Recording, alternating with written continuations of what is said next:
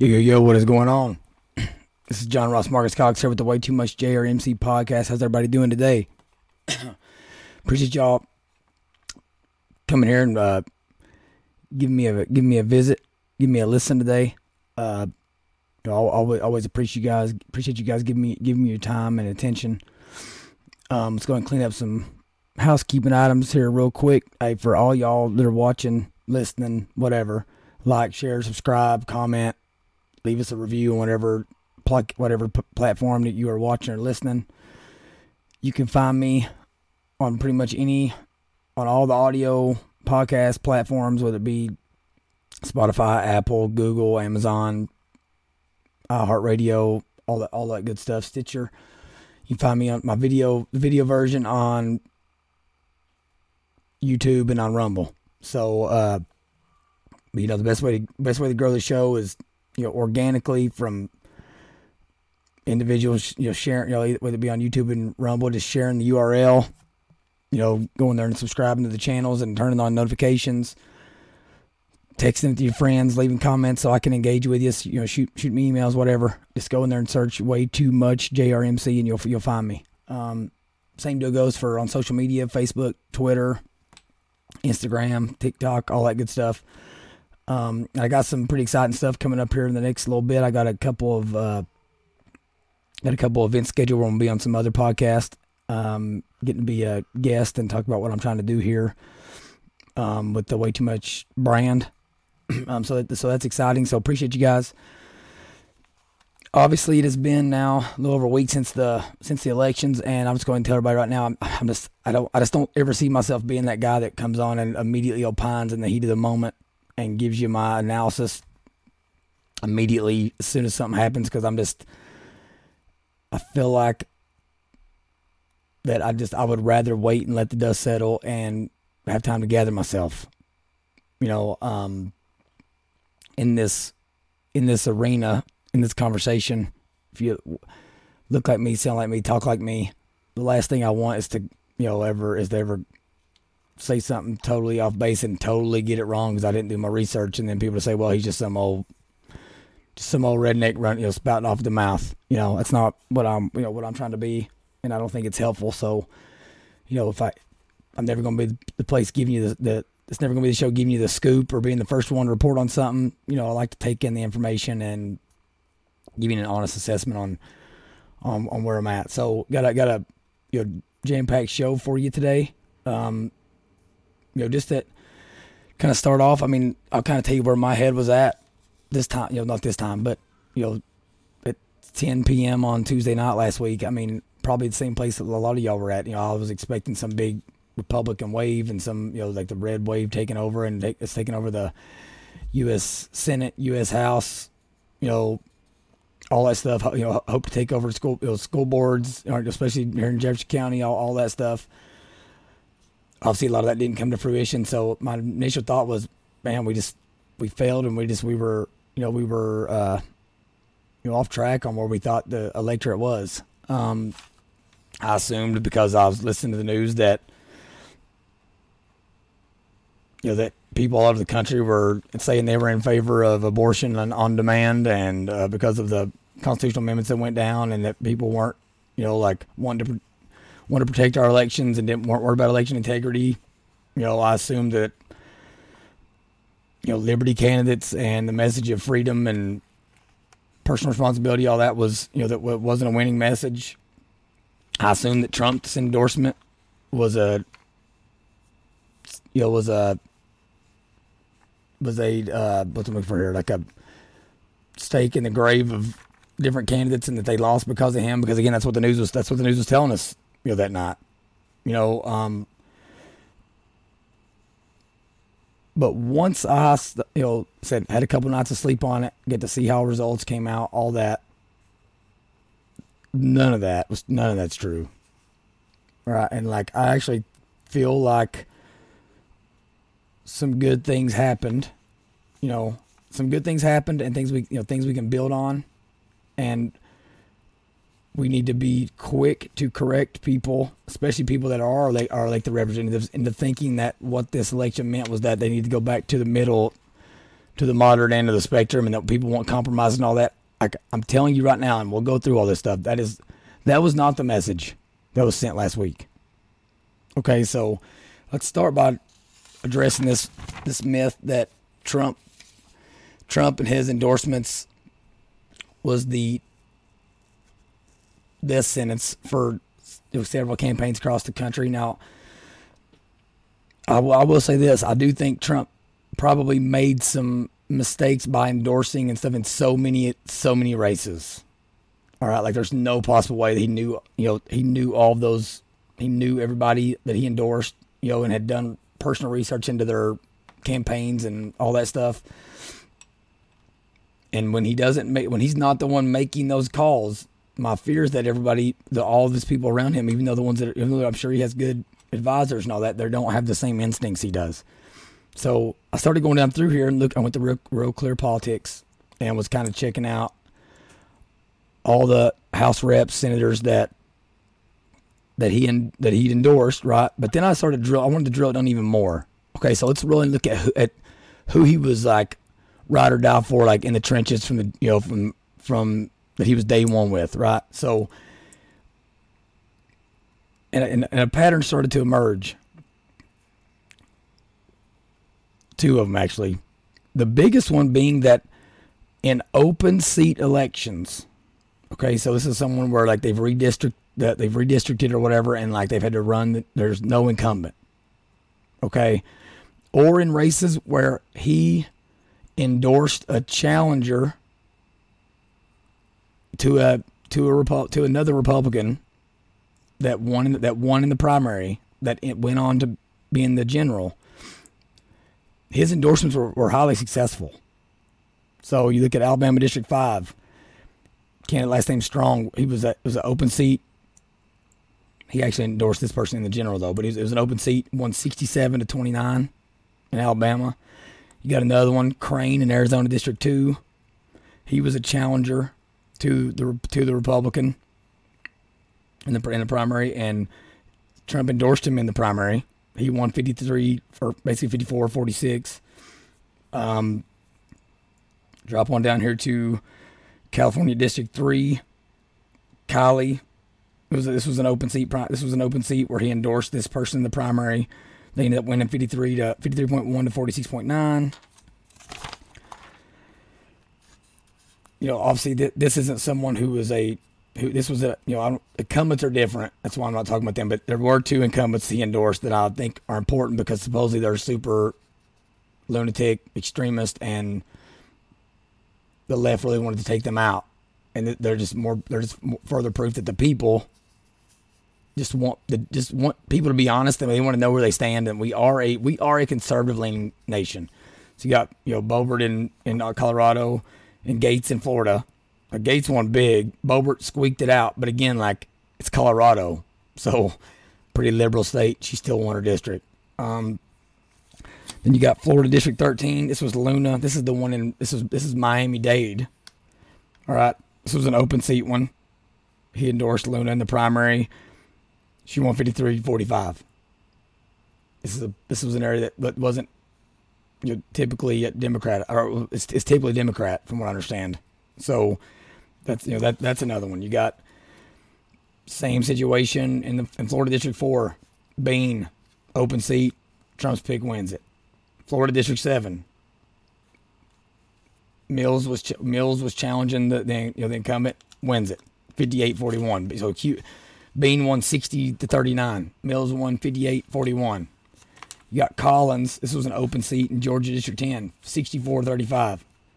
McCormick open seat 62 37. Hinson, Iowa District 2, 54 45. Nunn, Iowa District 3 wins. So Houchin, and you got Houchin in Indiana District 9. Open seat, wins 63.7, 33.5. Zinke in Montana District 1. This was another open seat. Trump's pick wins it. You know, so, I mean, the list goes on. I'm not going to continue boring you with all those house, all the house seats, all the house endorsements there. Then let's go. Let's go see if that if that trend again, the trend being him not just trying to endorse someone in every single every single election, in every single race. Him like this is actually people that he endorsed either in a primary, you know, or as a or as a challenger, right? And specifically open seat ones. And I'll talk. I'm to talk about that again later on when I talk about another a Kentucky race here. But open seat Alabama, Britt wins 66-30. All right, then you got Tshibaka. I don't know if we know that they won or not yet in Alaska, but had a huge showing at like against Murkowski. You got see, it's going to here. You got uh, Budd in North Carolina, open seat, endorsed Budd in the primary. He wins 50-47 in the U.S. Senate. You got Mullin in Oklahoma special election, was open seat, endorsed Mullin in the primary, wins 61-35. Right, and then the big one, I think this is the big one, especially for our area. It's like Ohio's so indicative of, special, you know, you know, it's so indicative of, of, of, Eastern Kentucky. You know, it's so similar, and the person that won it is famous for writing a book about Appalachian culture. You know, like so again, another open seat, endorsed JD Vance in the primary. He wins 53-46. 53-46 is a it's a that's a it's a pretty big uh pretty big that's a pretty big spread there you know, it may seem like well, single digits. I mean, anything above like two or three percentage points is a huge is a is a big is a big spread. So people where he was at, where Trump was an actual was was an actual believer of whoever it was, and I think that you can see that when it comes to like specifically, specifically when he endorsed someone in a primary, you know, and then ones where there's no incumbent and it's an open seat, so there's no there's no like preconceived bias or name recognition for whoever the incumbent is. That's that's all. That's always an uphill battle when you're challenging someone who's an incumbent. People that Trump endorsed were highly successful. So don't listen to what everyone else is telling you. Okay, and we'll, and we'll discuss Kentucky in a second. You know what? Jury's still out on what's going to happen in Georgia with uh, Walker and Raphael Warnock. You know, I, I felt my gut tells me that Walker ends up pulling that one out. And then the you know, the other one, obviously, that he wasn't successful in was Blake Masters in Arizona. But I'm gonna be honest with y'all. When you start looking at what's happening in Arizona, all right, and you can call me conspiracy theories all you want. Yeah, I got a brother, and this is anecdotal. But my brother-in-law and my sister-in-law live out there, and there's a place out in Arizona. Where, there's a website where you can go and check to see if your ballot counted and so they were they were they were they went they were at a polling place where they were told to go vote somewhere else because the the machines weren't working. Today, as of November seventeenth, when they go ch- when they go to that website to see if their vote counted, it's still showing that it was that it didn't count. So take that for what it, you know what it's worth. You know, uh, obviously, when you have big accusations, you got to have big evidence. But I just, you know, I don't think we can look at Arizona and take anything from it. Now, I will say this. When it comes to like nationwide crazy voter fraud allegations or whatever, like there's there's just as many surprises that are in favor of the Republican Party as there are not in favor of them. So I want to caution everyone to start jumping off the deep end and saying that everywhere you everywhere you look, there's crazy amounts of fraud. Because if that's if that's the case, then a lot of these wins we're talking about are suspect. You know what I'm saying? So you got to be cognizant of that. You know, we have some deep blue areas like Miami Dade that that have flipped, that have flipped to Republican, like the same way as the Republicans are upset thinking there was some shenanigans going on in Arizona with the governor's race, with the gubernatorial race there. If I was if I was a Democrat, I could be saying the same thing and saying there's no way Miami Dade flipped. It's always deep blue, right? So we got to be you know, we got to be cognizant of that you know, so so there there's that one, and but the big where I think Donald Trump made a huge mistake, and I think he risked his, I mean, like totally destroying his brand on this one, was in, in the Pennsylvania race. I mean, I'm big on like representation and like symbol symbolic gestures and representing those that you know, getting people in there that represent us, not just in what they say, but in how they carry themselves, how they act, how they represent themselves, how they speak, how they, you know, all, all that stuff, how they spread the message. This Oz character, I'm being honest. Like he didn't read. I, I know he wasn't a representation of me. You know, like in Pennsylvania, people are Pennsylvania's somewhat similar to Kentucky. I mean, it's you got a lot of steel mills and you got a lot of you know coal mining and coal towns and you know I just don't know what he was thinking, endorsing some like a lifelong Democrat elitist doctor that was all about vaccines until yesterday. You know, like you know, I think that's the true message behind that. Not you know, not the you know, I don't think anyone thinks that John Fetterman was a good candidate. I don't think the Democrats even thought he was a good candidate. I think the simple fact of the matter was no Republicans were not excited about Dr. Oz. They just they just weren't. I mean, I know I wasn't. Now, on the flip side of that, I think people are reading into it and saying people are like that. People disliked Oz so much they were voted. They were ready. They were willing to vote for a guy who can't even like think straight because he's of, of the stroke. You know, I don't think this is the sad state of the Democratic Party. Okay, and maybe we can learn something from them as Republicans. But Democrats don't vote for candidates. I've been saying this in several podcasts over the last several months.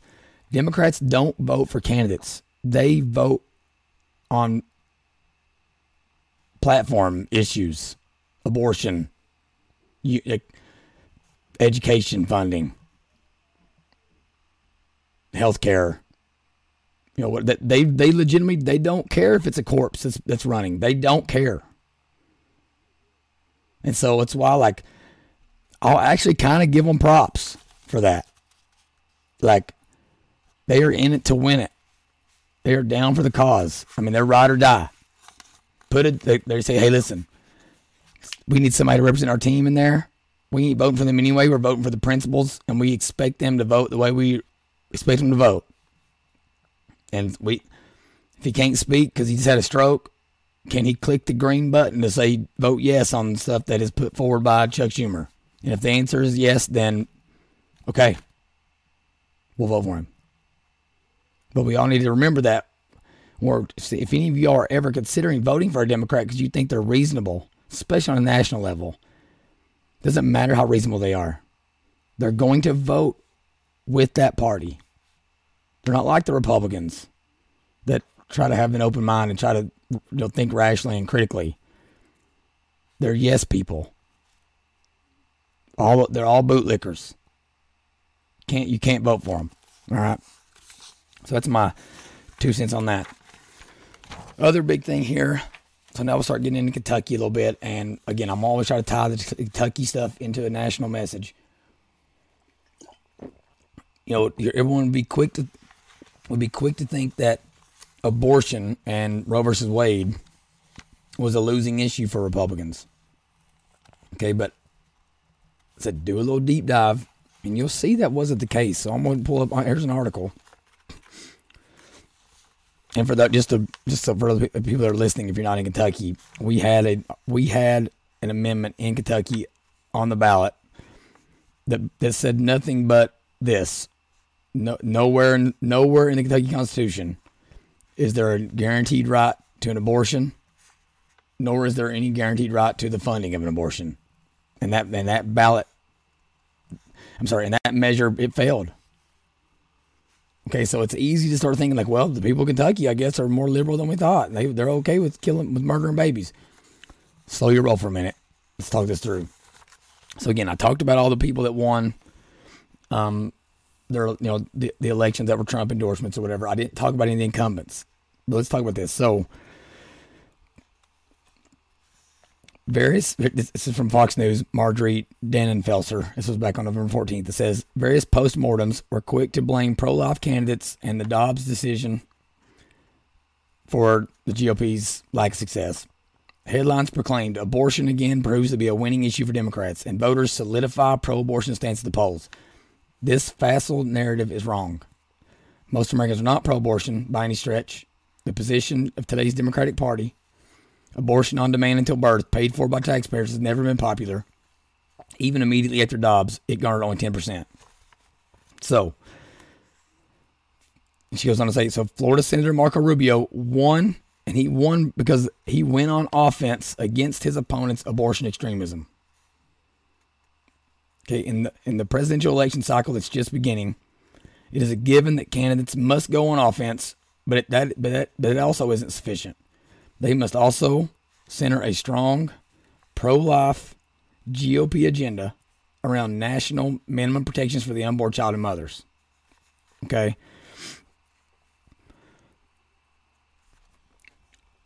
And this is where I, I'm going to tell you right here why the true reason all these abortion measures that wanted to limit abortion in, in, all in all the states, and we'll talk about these the constitutional amendments across the country here, here later on as well. They failed for one reason. Okay, and this is also one reason I think you didn't see much broader success in the party. The Republican Party is terrible at focusing their messaging and giving candidates a clear message to attach themselves to.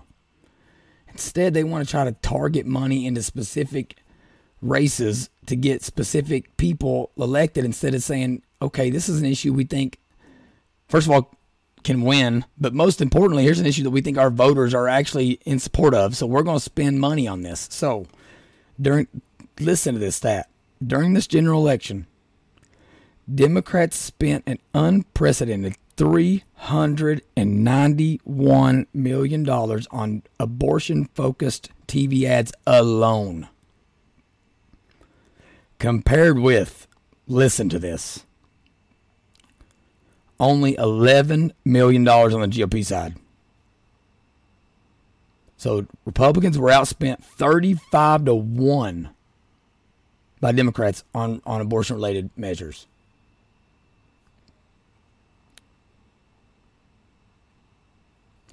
Goes on to say, combined with the primaries, Democrats spent more on advertising than McDonald's Corporation did last year. Let that sink in for a second. The Republican Party wants to have their hands their hands in everybody in every pocket, in every issue. Instead of saying what key what key issues, you know, for the Democrats you got again it's it is women's reproductive rights, whatever. Okay? It's that. It's health care. It's a living wage or whatever. Okay? And it's scaring old people into thinking that Republicans are going to take away their Social Security. You know, maybe there's one or two other ones, but they keep it to a handful to a handful of issues and they spend all their money on those things and they allow whoever's running across the country to attach themselves to those things. So each individual candidate doesn't need as much money when they can, uh, and doesn't need as much help in those situations because they can just piggyback off of that. But it also makes it clear when those people get in, hey, when this stuff comes up for a vote, this is what we expect of you. We don't expect freedom of thought. That's what the Democrats. I mean, the Democrats. There's no freedom of thought. There's no war of ideas inside that caucus. Zero. Okay, and you may say, well, what's that? What's that three hundred fifty million dollars go, go towards? You know, what do you mean by? What do you mean by abortion-related spending? What I mean is, they they will spend three hundred ninety million dollars lying to people. Okay, we're on the GOP side, we're spending eleven million dollars just trying to tell people ineffectively what's what's you know what we're about. We're not we don't do it in like an efficient manner. Okay, Democrats they spend their three hundred ninety million dollars lying about what you're doing, what's being done. So this is from this is from Protect Kentucky Access. Okay, this is, this is an abortion an abortion mailer we got. And I'll show it to you. It's, it's right here. Okay, so this year, Kentuckians will vote on it, vote in important elections from the Senate to the state Supreme Court, and this year, abortion in bold is on the ballot. Learn about Amendment 2. This year, there's a critical referendum that would decide the future of abortion access in Kentucky. A yes vote, that's what they say on here, supports a total and permanent ban on abortion with no exceptions for rape, incest, or when the mother's life is at risk. And then a no vote protects the legal right to abortion. Look at this. Now, I told you all this amendment said in Kentucky was that all it said was there is no specific language in the Kentucky Constitution that, that guarantees the right to an abortion, nor is there any wording that guarantees the funding of an abortion. That was it. It did nothing. It did. It didn't say anything of the matter of whether of morally is it a good is abortion good. Is is there going to be a law passed in two months by the legislature that would allow abortion up to 40 weeks? Is there a law that's going to be passed that doesn't that outlaws abortion altogether? Is there going to be a law that bans abortion with no exceptions for rape, incest, or when the mother's life's at risk? It did not. It had, it had none of that in there. But again, the Democrats don't care, and the Republicans aren't smart enough to get ahead of it and say, "Okay, when we do this amendment, we got to put in there. None of this wording is in there. Therefore, it is the power is left to the legislature to enact laws with exceptions for protecting the life of the mother." I mean, like, put something in there like that.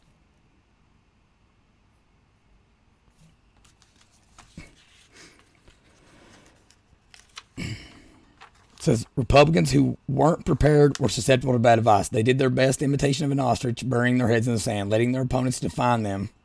Dr. Oz is lost in Pennsylvania and Adam Lex- Laxalt in Nevada are two disappointing examples.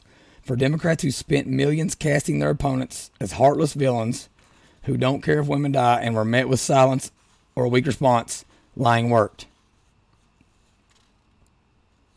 But for those whose Republican opponents, so if you, so again, if you let them say that about you without refuting it, you lost. But for those who's but for those whose Republican opponents not only strongly refuted those accusations, but also went on offense and challenged them to defend their actual agenda. Pro-abortion extremism became a liability. It's not pro-abortion; it's pro it's pro-child murder. Let's be honest here. Republican Senate candidates who won were clearly the reasonable adults in the room on abortion policy, including Florida Senator Marco Rubio, North Carolina Senator elect Ted Budd, and Ohio Senator elect J.D. Vance. They expose their opponents as extremists who support abortion on demand without limits in contrast to a well articulated pro life position centered around consensus measures, such as protections for unborn children when their heartbeat can be detected or they can feel pain.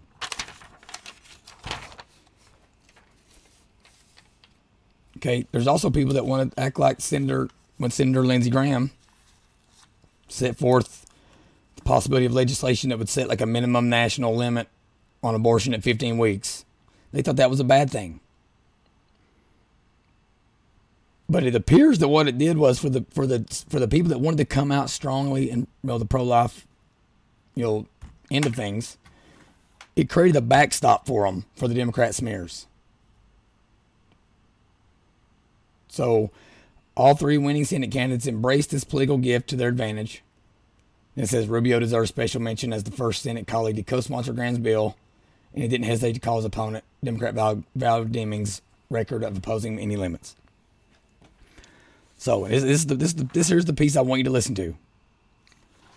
Because I mean, like this is where I'm telling. Like this is my this was my total takeaway.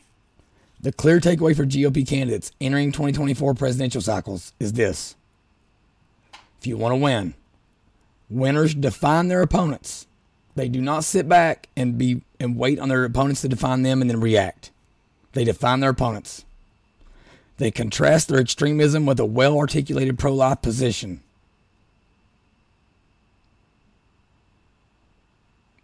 And so it's got to be centered around consensus measures such as protections for unborn babies, you know, when their heartbeat can be detected, you know, or when they can feel pain something. Now, again, I disagree with abortion all you know all the time. But again, I think it's going to be hard to get people to vote for something if like we aren't willing to say, okay, well, there's um, we're at least open to a conversation for when someone's daughter gets raped you know, I mean, or, or, or incest. I mean, if we're we that hard line is not, it ain't gonna win. Okay. Pro life governors also did very well. Greg Abbott, DeSantis, Mike DeWine, Kay Ivey, Brian Kemp, Henry McMaster, Kristi Noem, Kim Reynolds, Kevin Stitt. They were all handily reelected. The smallest margin of victory for those was eight points. The largest was 37 points. Each of them has signed ambitious pro life protections into law. So, Kentucky gubernatorial candidates take note of that. Don't listen when they try telling you that you need to be quiet on this issue. Be as loud as you possibly can be.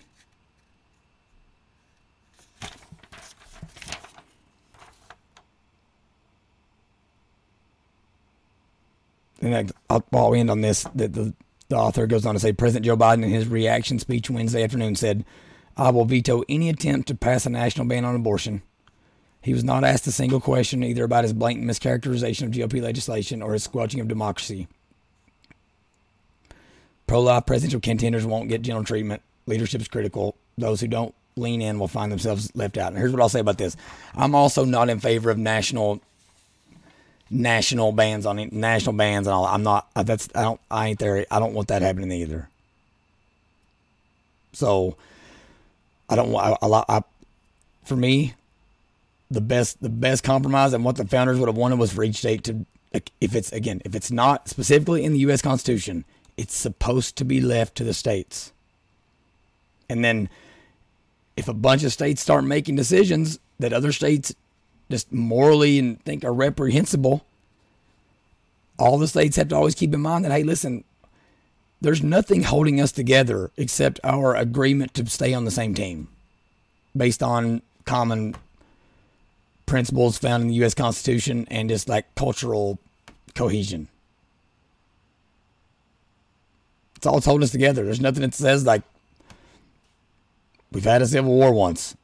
I'm not calling for that. I'm just saying like that. That's that's why it's an. It's why it's always an option because there's got to be some consequences. There's got to be a way to show other people that you're, you know, it comes to election integrity, like with these mail-in ballots and all that. Like, eventually, there's got to be some real repercussions. Saying, listen, if we're not all going to have like similar ways on how we're doing our elections.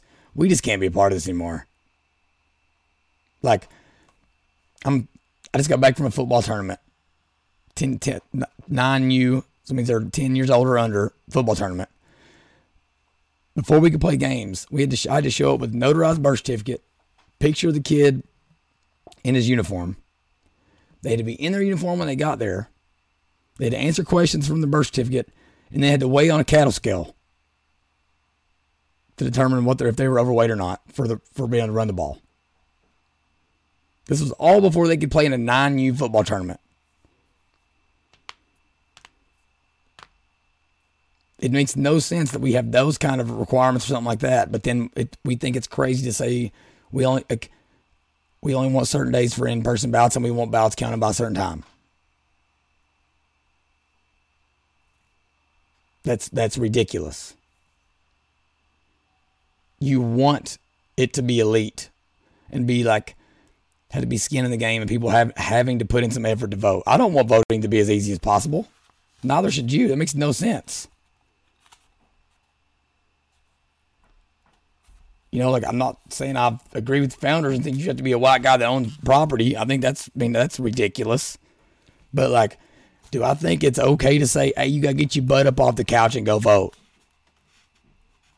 and you can't pay somebody to go around and pick up a thousand ballots and take them all together at once. Like, if you're not responsible enough to go vote around the same general time as everyone else so that everybody has the same exact information, then you shouldn't vote.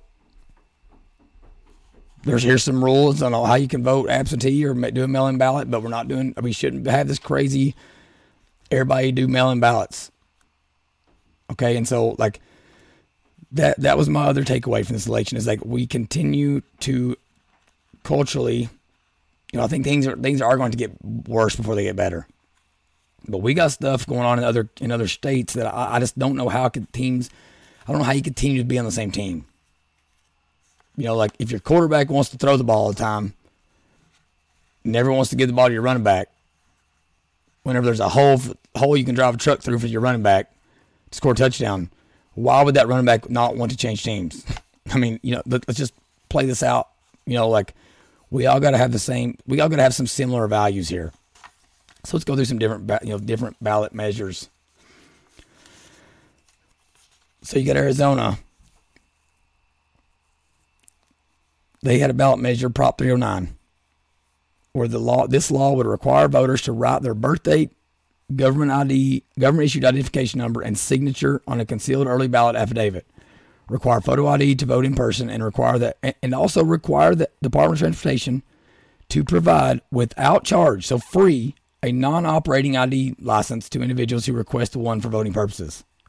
A yes vote approves requiring additional voter ID measures for early ballots and requiring voter ID for in person. A no vote rejects additional voter ID requirements for early and in person voting. That, ballot, that, that measure was shut down. Again, remind, I'm, I want to remind you, I just had to make nine year olds stand on a cattle scale to verify if they were allowed to run the ball in a 9U football tournament in rural Kentucky. But we don't, we're not willing to say, okay, we'll give everybody a free ID card. You get a free one. You don't have to pay. That was always the thing. What costs money for a driver's license? Some people don't have a card. You know, even ID cards, they call it, they, they're 20 bucks. Nope. This would have made them, made them free. Arizona said, nope. No more, no, no more restrictions. Okay, you got Arkansas legalized recreational marijuana. They voted no down on that, 5643. Okay, so then, like I said, in, in Kentucky here, we had an abortion amendment that did nothing, said nothing about the actual act of the abortion or whether it was legal or, or illegal. It just said that it, there's no protection in the in the Constitution and it would be done by the legislature. It didn't, it didn't even say that. It's just what it's just what it would have done. It was four lines long. California Proposition One guarantees the constitutional right to abortion. This measure would amend California's constitution to expressly include an individual's right to reproductive freedom, which includes the fundamental right to choose to have an abortion and the fundamental right to choose or refuse to use contraceptives. A yes vote supports adding the right to an abortion into the California Constitution. It passed 6633. 5 million votes to 2.5 million votes. How do we stay on the same team? How do we, how do I as a Kentuckian allow my son to go fight in for in a military and for the freedoms of people that differ in my point of from my point of view so so so like staunchly? At the same time same time California, overwhelmingly, by even larger margins, voted down even allowing legalized sports betting on tribal lands. And even, so that was 68.5 to 31 and a half. Then just to legalize online sports, to legalize online sports betting, they voted down, voted it down 83-17. So they want you to be able to choose to kill a baby. Okay? But they don't want you to be able to choose if you bet on a football game.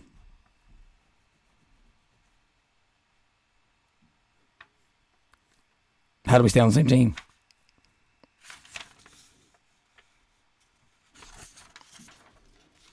My other my other thought on that is like maybe this is terrible me saying, but again, this is about way too much RMC and like if you think I'm wrong here, tell me. So tribal lands thing. This is 2022. Like, we shouldn't be allowing certain businesses to operate on tribal lands, but not allowing other Americans to run the same type of business on non tribal lands. I mean, to me, that's like, I mean, am I wrong on that? I mean, just, that's crazy to me. Could you imagine if we said, okay, you can operate a, you can you can have horse racing in neighborhoods with majority white populations, but not in majority black populations. That would be, we'd all be up in arms, myself included.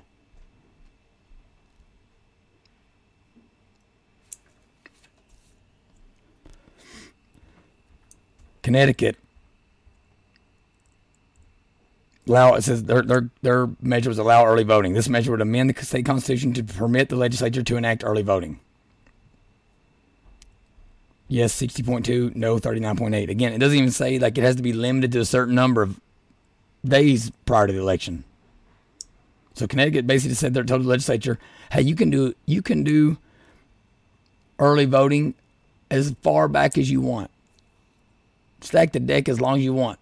because then you know then you can have a candidate six months earlier that's already got a million votes and then they die and but they still win the election and then guess what? Your democratic governor gets the gets the appoint who's in that position or the leg or the democratic legislature or whatever. I mean you know then you had iowa iowa amendment one for their constitution establishes the state constitutional right to bear arms. Okay that one passed 65 65 34 so I know that that's obviously a good one. And I think the fact that every state doesn't already have that in there, the fact that there's certain states that are having to add that in their state constitution tells you how far the U.S. has gone. Because certain places like Iowa that are super rural, just assumed they would never have to put that in their state constitution because they just assumed it was in the U.S. one because it is.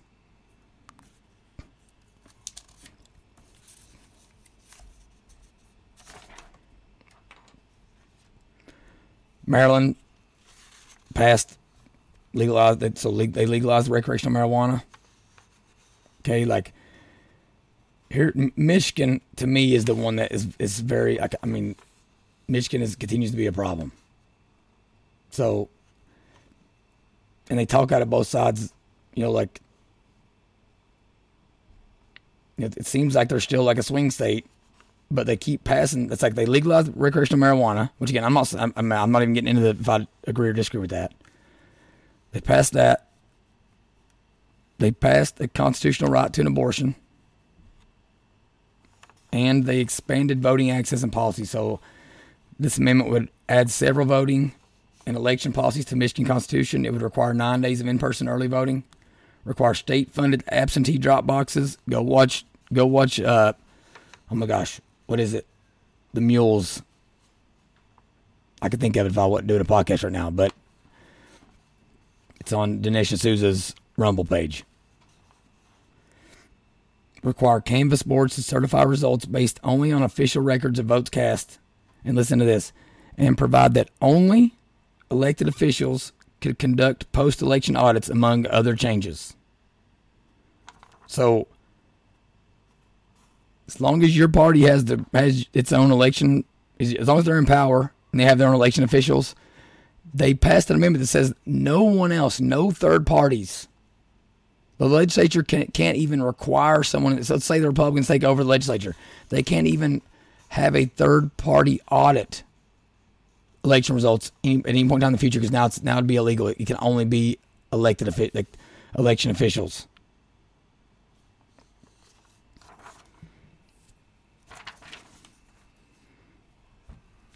Here's another one I thought was crazy. Okay, so in Montana, they had a measure that would adopt the Born Alive Infant Protection Act, is what it's called, which provides that infants born alive, including infants born alive after an abortion, are legal persons and requires healthcare providers to take necessary actions to preserve the life of a born alive infant. A yes vote supports adopting the act, and no vote opposes the act. This went down 5246. And again, I've been saying this. I am in favor. I am I'm pro life. I am pro saving babies and not allowing doctors just to kill the outright. An, an abortion means that you're you were killing the baby. You weren't ending the pregnancy. You weren't trying to save the mother's life and incubate the baby outside that. But if we're going to do that,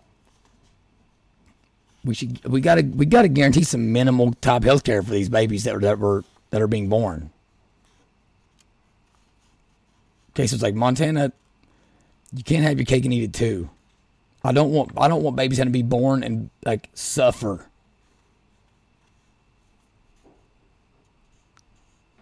And talk about compromise. I think it's a compromise we can all live with. Okay, no abortions, they're done. Every baby that is born, we'll make sure we'll make sure it gets health care to a certain point. If there's not already something in place. Okay, sorry, country club Republicans. I know you. I know you want to cut taxes and there'll be no money in the government. Sorry, libertarians. I need what I'm about. Then you got a place like Nebraska that talks out of both sides of its mouth. Like they voted to require photo ID for voting, but then they also voted to increase the minimum wage to fifteen dollars an hour. And so here's what I'll say and relate this to Kentucky. I think that is indicative. You know, like I just said, where I'm like, all I'm all for saying, okay, the Infants Born Alive Act means that we got to help. We might end up having to pay for some health care for some babies that wouldn't have been born otherwise. I think this is indicative, and I think this would be something in Kentucky that if it was put to a to a vote, you know, like a true Democratic vote where everybody got got the vote on it, I think this would pass as well. They'd require people to have a photo ID, and they would. I think you'd have a you'd be hard pressed to try to get people to not vote for some kind of a minimum wage increase in Kentucky because it's hard to it's hard to like campaign against paying somebody a certain. So it's like I think the Republicans need to pay attention to that to that to those measures. Same thing happened in Nevada. They voted to increase their minimum wage to twelve dollars an hour. I'm not saying I approve I approve it or disapprove of it. I'm not saying anything about that. Okay, now Ohio again, this goes back to J.D. Vance. This is the movement. This is the direction, especially of Appalachian people. They they voted 77-22 to require U.S. citizenship to vote in local elections.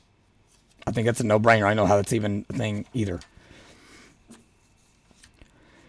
You got Oregon. They want to require a permit to acquire any firearm and prohibit certain ammunition magazines. The Second Amendment, like, says that as a state, you do not have a right to do this. How do we stay on the same team? If we can't even if we cannot continue to live live by ten basic you know let's just narrow it down to okay let's just say we take everything back and shrink it down to the bill of rights. We couldn't even as, as a 50 state union agree to all 10 of those bill of rights. How do we how do we stay how do we stay on the same team? You you got you had several states that you know struck down legalizing recreational marijuana, and in Vermont passed overwhelmingly 76-23 the, the, the state constitutional right to an abortion. So again, you want to know why those are overwhelmingly winning compared to Kentucky? I will tell you because it is it is not rocket science. It is because they spent 300 and what I say 391 million dollars on abor- pro-abortion advertising and the Republican Party spent 11.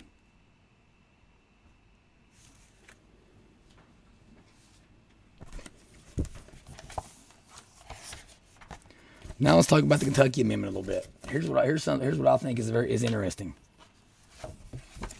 You go in here and you look at you look at uh, who voted for who and who voted who who voted for what amendments, that kind of thing. Here's how I know it's simply a spending problem that we didn't spend enough and the messaging wasn't there.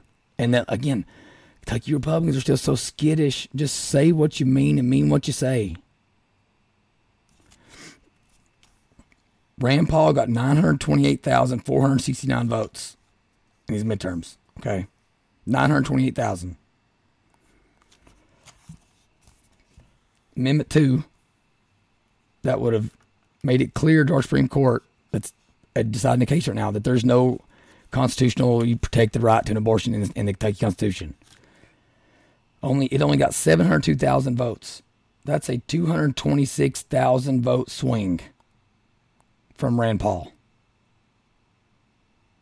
How on God's green earth does 24 does this amendment get 24% less votes than Rand Paul does?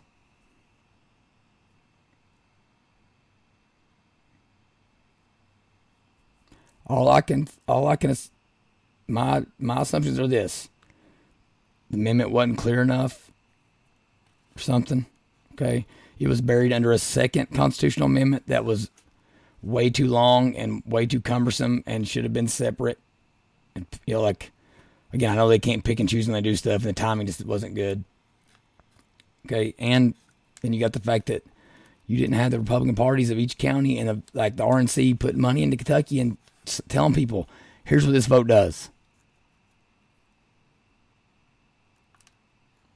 928,000 Rand Paul votes. 702,000 Amendment 2 yes votes.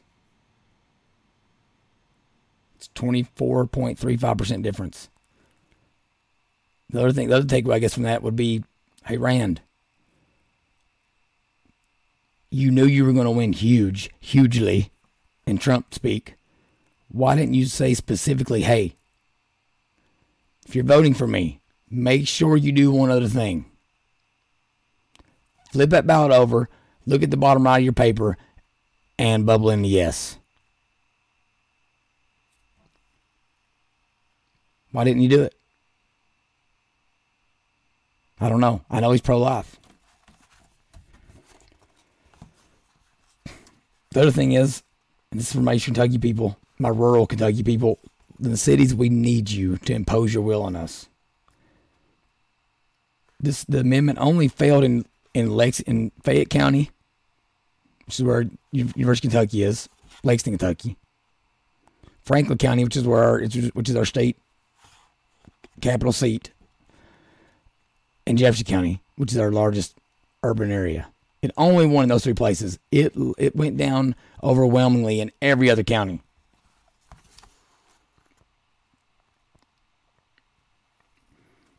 In the county closest to mine, it, it, was literally like it was 80 it was eight again went down 80 20 it was 80 percent yeses for this amendment so again rural people get loud you know let people know where you stand all right, moving on to the last segment here. Let's talk a little bit about Kentucky specifically. Kentucky overall, specifically Kentucky Kentucky Republicans overall had had dang had dang good results in all in pretty much all legislative districts Tuesday, last Tuesday. And I keep telling y'all, yes, national politics is sexy. You know, like they get on Fox News and CNN and you know, can pick whatever podcast they want to go on, all that. They, you know, they get all the press. But I'll give the Democrats nas- the national scene forever if I if I if I can know where the state I live in we have true, actual, true, real deal conservatives in our state legislature and local elected positions. So Kentucky Republicans I'm pretty sure that they only lost one incumbent on the night in 118 races, and about half of those were uncontested. Kentucky Republican Party picked up six a net six seats in the House. So now our Kentucky Republican, our, our House of Representatives, is 81%. 81 out of 100 are Republican. Now, not all those are actually constitutional conservatives. Okay, some of these, they'll, you know, we talk about RINO establishment types. when we also uh, gained one seat in the Kentucky Senate, which puts us at 31 out of 38 seats in the Senate, so 82%. So we actually have more Republicans in our Senate than we do our House. Here's what's funny our Senate is still the problem. You could put a D by about half of those names in the Senate, and their votes wouldn't change. All right, like they're Democrats and in RINO clo- in, in Republican clothing or whatever, whatever how you want to say it. And here's what I hope we realize. Now, I've been telling legislators the last couple of days I've been talking with them with these great with great power and these great super majorities, overwhelming super majorities. It's going to be great responsibility for them to use government policy to promote value the values of their voters. So, like all you rural legislators need to realize your constituents don't care that your city slicker uh, colleagues maybe aren't as tough on abortion or whatever. They care that you get the job done. And if you don't, it wasn't that long ago when we all remember in Eastern Kentucky, it was a whole bunch of Democrats in our state legislature. When the priorities of your voters go unmet, with 80% plus majorities in the in this in the legislature. The leadership wouldn't wouldn't whip it, wouldn't move it. We didn't have time in committees. All those excuses are going to ring increasingly cynical and hollow. They're not going to listen to it.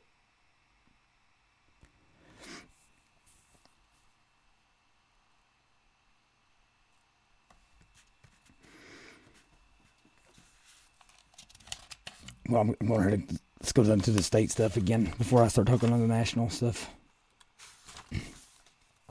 So as far as liberty candidates go, is what no, that's when I talk liberty candidates, I'm talking to constitutional conservatives, constitu- Christian constitutional conservatives. Basically, won every race they could re- they could have reasonably been expected to, and they converted all their primary major primary successes into expected results. So again, we talked about back with the Trump stuff. Anyone that he endorsed in the primary that won, that went on to the general, most of those people won you know, because other than Oz and you know maybe one or two others, people that Trump endorsed were people that were willing to say what they mean to mean what they say. Rand Paul, Thomas Massie won big. Um, all contested in, incumbents. So this is state house reps: Walker Thomas, Felicia Rabourn, Savannah Maddox, Matt Lockett, William Lawrence, Ryan Dotson, David Hale, Shane Baker, Bill Wesley. All of them won convincingly. Steve Rawlings, Marianne Proctor, she, she was uncontested. Steve Doan, Candy Massaroni. They all you know, they all won, but even more so, this it, this rings true to what I'm talking about on the national level. They are people that won their primaries, many of which beat out like deep, like beat out current beat out incumbents that have like that were super establishment in Swampy.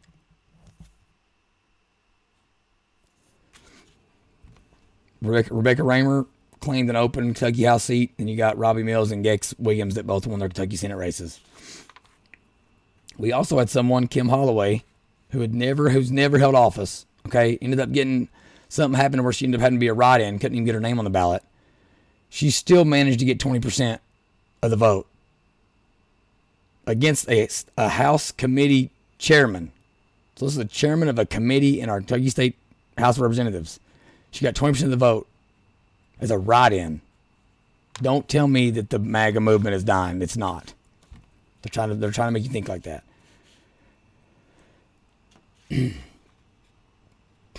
so then uh, inside Jefferson County here, we also had a huge night.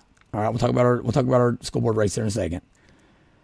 So as good as things went as good as could possibly be expected. So the person that wrote this wrote this thing here for me says liberty or liberty adjacent candidates. So we took out two long-time Democrat House incumbents, and I knew that I knew the incumbent. I knew he was he knew his days were numbered because again I, I personally seemed like a nice guy and he was very cordial with me and was always willing to talk with me and stuff. But I could tell he knew a few a couple months ago that he was probably on his way out because he was like, you know, he was like, just continue being who you are and stay true to your values. And you know, we as a Democrat, we appre- you know, we all appreciated how you handled yourself when you were down here with us in the building. And but he knew he was going out. All right. we took out two incumbent Democrat Metro Council members, so city council members. I guess it's urban, is super lib Jefferson County. All right, we Lindsey Tichenor, who's I, uh, I'm extremely close with, maybe closer with her than anyone else in the legislature. She beat a writing candidate, but beat again back in the primary, beat a deep establishment Bill Furco candidate. Okay, and she's Lindsey's she's super like to quote Joe Biden, she's super MAGA. All right, but more than anything, she's a she's a mom in the trenches, and she's tired of this crap and going on our education systems.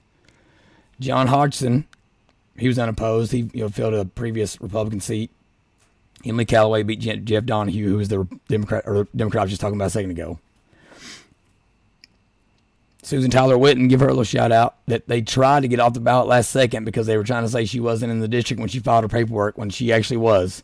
So we had a, a crazy activist judge trying to get her off the ballot illegally, and she still and she won and won her appeal and got back on there and won.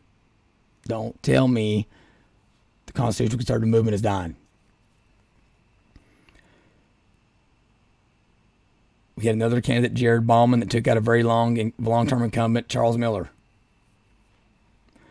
Both vetted Liberty candidates for Metro Council, Dan Seum Jr. and Khalil Charlie Batshon, won their elections. They're the only two Republicans that did so. Okay, then we won a ton of nonpartisan races. Over half the judges we vetted as being excellent candidates won. All right, and then so now we'll get to our school board member, our school board races. Y'all know I was big in this, all the school board stuff here with uh, Charlie Bell, Misty Glenn, Steve Ullom, and Gregory Pachetti. Yes, all four of them lost. Okay, that you know that sucks, obviously, and it was kill killer momentum. But look across the country. Miami school board flip. I, I read something. I, I, got an article here from like a Minnesota, like a bunch of Minnesota liberal school boards flipped. Had some stuff in California happen. So we had there was success all over. You know, again, I think that in time we need to do research and try to contact these other groups and find find out what they did differently than us to see where we maybe you know slipped. But just like with the abortion with the abortion discussion, you're outspent 390 million to 10 million. What do you expect? All right, well, two of our races with Steve Ullom and Misty Glenn, they damn near won. Steve Ullom especially, he damn near won. And the and the Jefferson County Teachers Association Union Political Action Committee, it's called Better Schools Kentucky, they put in over seven hundred thousand dollars into these four races, almost a million bucks. Steve Ullom's opponent had like over $150,000 raised, and Steve had like 10. And he still only lost by, it was like 12,000 votes to 11,000 votes. So considering that, that money difference, the, performances of especially of Misty Glenn and Steve Ullom were, I mean, they were remarkable. I mean, like, it was a remarkably competitive race. To both races. But again, like money talks, and and guess what? Lying works. And I think that one thing, especially on our school board stuff, that we could that we could have done. When you look at the race across country, my this I'm backed up by this. So if you don't like what you're hearing from me, people that are around Louisville here, I, I don't I don't care. It is what it is. We we got to be more forceful in in the future on where we stand on all issues. Okay, school board stuff. Yes, we got to be forceful on where we stand on educational stuff, but people also need to know where you stand on other things as well. Because at the end of the day, you're just trying to get someone to vote for you, and to and to like believe that you will vote their values in whatever position it is that you're running for. People may not even know what a school board member does or a city council. They may not know what a magistrate does. But if they know you are pro life, they can say, okay, well, if they're pro life, they they're probably aligned with me on everything else because if they're not, if you're not pro life, I know for damn sure you're not aligned with me. Okay, but then you just look around us, Oldham County right next door to us. There's three races there we hope to win. We won two of them with two with two people that are definitely willing to tell you exactly where they stand on everything. And they won big. One's a mom, one's a former SRO. And they do not shy away from any of their positions. And it's refreshing. And then the other guy, Scott Ranzer, that, that, that did lose, he was the same way. And I thought he did a great, ran a great campaign and all that. But he's he, he was running against the person that had the probably the most name recognition ever out, you know, out of all of them and all that. So, but he did a great job.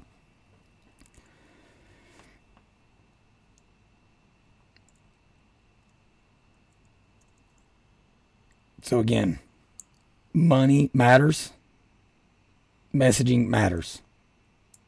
Whether it's school board elections or if it's abortion amendments on your constitution. Republicans, you got to get focused and spend your money more effectively and efficiently. Okay, now lead me to my last segment here. I'm going to go back to a national, start with a national level. This is two things. This is two things that that haven't really been significantly covered, I don't think, and are were two important core messages. You're not hearing it in the media. Number one, Republicans actually had a huge surge in people voting for their candidates. So over 6 million more people voted Republican than Democrat. Think about that. Over 6 million people, more people voted Republican than Democrat. That's an absolutely huge pro Republican gap. Democrats are always screaming about the popular vote. Well, and that they'll say, well, all those, uh, you know, it looks like, you know, landmass wise that UDS is, is, you know, is Republican because that's out in all the places where there ain't no people. It's red. There's one person every 50 acres. Mm-mm. More Republican votes came in than Democrat votes. Six million more of them. Don't tell me, don't tell me the constitutional conservative movement is dying. Don't do it because it's you're you're lying to yourself. There's a second one. Democrats were m- way smarter in their use of data, better funded, better organized, and they basically were able to convert that deficit, that six million vote deficit, into a, into a draw. So Democrats always bring up that they have won the electorally meaningless popular vote for president all but one time in the 21st century. This is proof, and we're on the losing end of this as, as, as Republicans. Getting more votes, getting more votes is cold comfort if it doesn't translate into elect into, into electoral success. So we needed we needed those six million votes spread in different places. Doesn't mean anything if you win the popular vote. Republicans and Democrats. So Democrats focused on the U.S. Senate and House races that they felt were simultaneously the closest and vulnerable and, and most vulnerable, and pushed up voter turnout in those areas specifically. The result was a lot of narrow Democrat wins and and Republican blowouts. So it was like races were either narrow Democrat or Republicans won overwhelmingly. In particular, they they they they utilized well organized, mostly union dominated volunteer get out the vote operations, coordinated door knocking, sign waving, ballot harvesting, especially in the swing states that have extended early voting periods and high rates of mail in balloting. And they use targeting text banking into which Republicans simply haven't invested enough. I would in Kentucky, I bet we haven't invested any. I didn't get any Republican text me- like robot text messages. They also boosted less electable candidates on the Republican side of the primary. We still don't know if that was successful.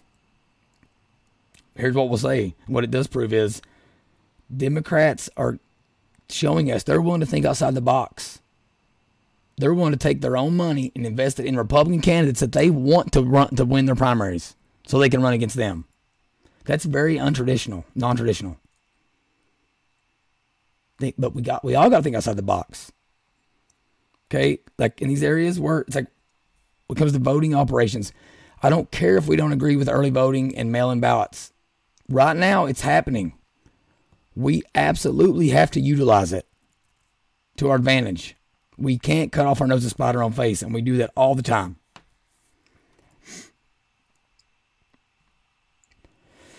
The difference in Democrat Party efficiency in organizing, fundraising, and using data in Kentucky really showed up in the ballot initiatives and judicial races. Okay, and I, I mentioned a second ago here coordinated door knocking, sign waving, all that. Like, there were several races where I talked to people, people I wanted to win. They didn't even know how many votes they needed. They needed to win the race. If you don't know that number, you can't work backwards into okay, how many doors do I need to make sure I get knocked on specifically? And then how do I strategically knock on doors based on the number of volunteers I have to make sure I get to that that number of houses for the most likely voters that will vote for me? How many 3-hour volunteer sessions do I need to fill to get to that that, that number of doors knocked on? How many polling locations do I have to where I need to have so I can have people there those entire days waving signs, handing out pieces of paper, flyers. Like, we have to get our ground game better. We don't have any of that, and we're still winning. How do we fix this stuff? Republicans got to be smarter in terms of the utilization of data analytics. We got to be better funded, better organized, especially at a grassroots level where there's ongoing personal interaction with voters going forward. I will say this as well, in addition to that. We have to stop thinking, in order, in order to do that, in order to do the grassroots, get grassroots rolling better, we got to stop trying to curate everything. And this is where if we have fundamental values, we we say, okay, these three things, you have to support these things or don't vote for me. You know, or you have to support these three things or don't try to run on the Republican ticket. You have to have a core set of values so that you can trust that the people you're asking to volunteer are going to all be on the same page with that. And you got to be, then you have to like, listen, you got to trust people not to like venture too far from that or to trust that they're doing everything they can just to get people to vote for you. But again, if no one knows where you stand and you're worried about what every single person's saying on every single issue, you're not going. You're going to think you can get out and knock on every door, and you can't as a candidate.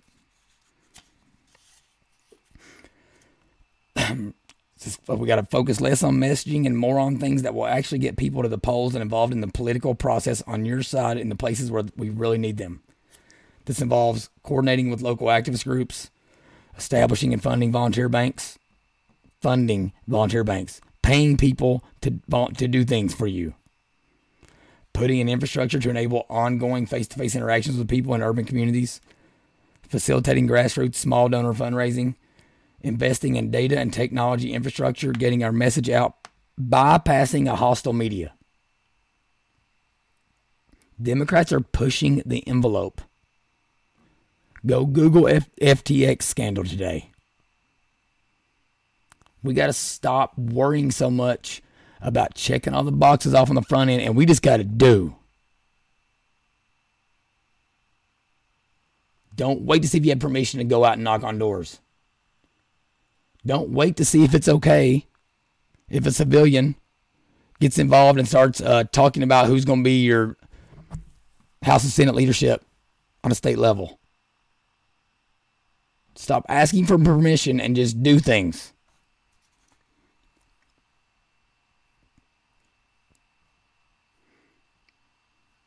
Focusing less on messaging. What I mean by that is like on a on a local level the party should be establishing the message, and then you can just uh, ride its coattails while you're out actually putting in the work in the trenches.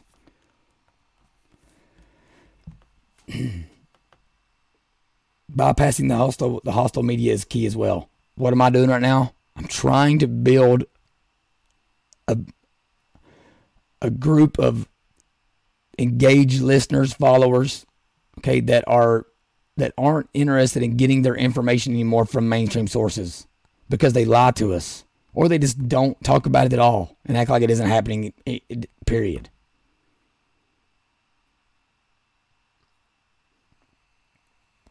You know, podcasting, whether, you know, AM radio, whatever,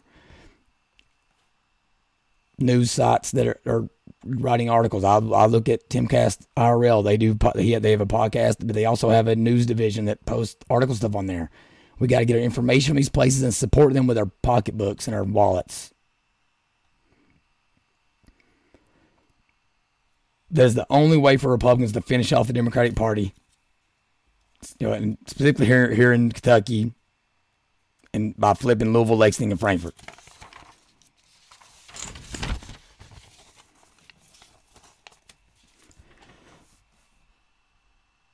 This is my last thing. All right. We faced a massive deficit in the Republican Party with young people in this election. It was scary. And young people had super high turnouts this time. People may think that they're that we're just not that we're not uh, attracting young people because they don't want they don't want to be a traditional American, um, having a traditional American life. I don't think that's the case. I think it's the fact that like we dance around promoting that so much that it makes it seem suspect because we're so afraid of making people mad or hurting people's feelings. Republicans got to do a better job promoting traditional family values and like promoting the formation of traditional fa- families and creating viewpoint diversity, parity, and affordability in our in our especially educational systems. It's nothing new that Republicans generally haven't done well with racial minority groups, except for perhaps Cubans and Venezuelans and maybe Asians. That did continue, but we did make huge inroads with African American males. We we jumped like an like an eight like eight or ten points. But Republicans lost single women by a margin of 37%, despite winning all the other combinations of sex and marital status. Married men, they went Democrat 39%, Republican 59. Married Democrat 42, Republican 56. Unmarried men 45% Democrat, 52 Republican. Unmarried women 68% Democrat, 31% Republican. I don't know the answer to this, but if we have one problem that we have to figure out how to solve, it's that. Moms and dads, I don't know, maybe stop worrying about how upset your daughter's going to get when you talk to her about traditional stuff and about not having sex and how they, they abortion isn't something to be thinking that she has in her back pocket because it, even if it's legal, having one is going to hurt you psychologically for the rest of your life. Stop worrying about the temper tantrums, teenage tramp, no, tantrums. But it's simply, I mean, I, I don't know how Republicans move forward on a national level and when you know get us back on that traditional American pathway when seven out of ten unmarried women are voting against against those values.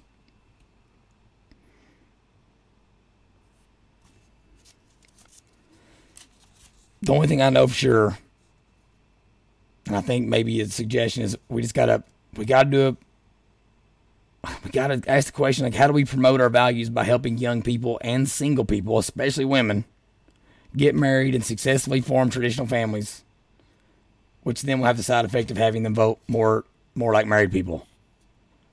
Because married people vote Republican.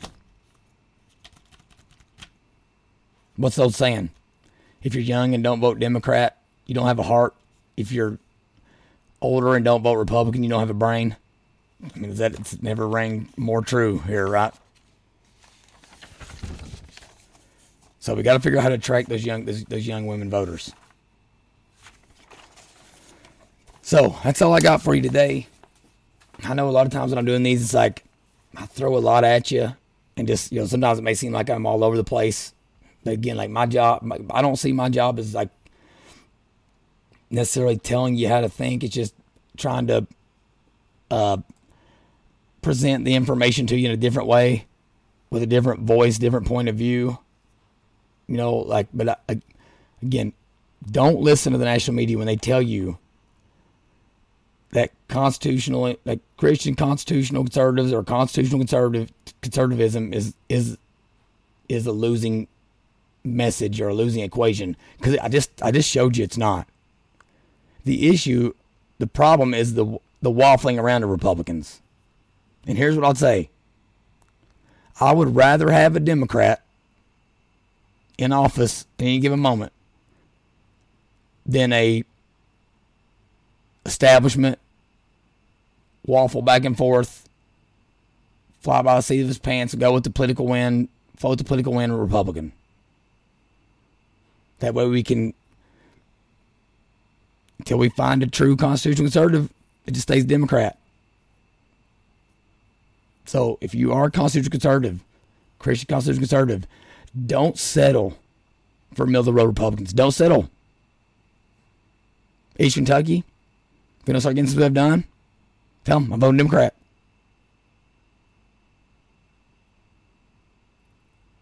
Don't be afraid to have the, the conversations because things are changing. The Republican Party is different. But all this negativity about it being a loss for the Republicans last week, whatever. It's untrue. Maybe a loss for the Republican establishment because they're having to. They're having. They're they. I know they know behind the scenes the people that were winning are the people they didn't want to win. Marjorie Taylor went. No, Marjorie Greene won. Lauren Boebert won. Matt Gaetz won. J.D. Vance won. Ron DeSantis smoked a fool there in Florida. Open seats where Trump and where Trump endorsed in the primary went Republican. Middle of the road tops, Oz lost. So don't listen to them. We're winning. We're heading the right direction. And we'd rather lose than to get someone in there that isn't that isn't going to align with our values. I appreciate your time today. Thank you for listening. Hope this has been beneficial. If you have something you want to say or you think I missed something or I got something wrong or whatever, shoot me a text, email, comment under the under the show and on YouTube, Rumble. But I beg you, plead with you to if you like if you like the content, share it, like, subscribe. You, we got to do all that. We got to circumvent circumvent the mainstream media animal, or we're going to continue to to be scratching and clawing for everything. All right, love you guys, appreciate you, and hope you have a great rest of your week.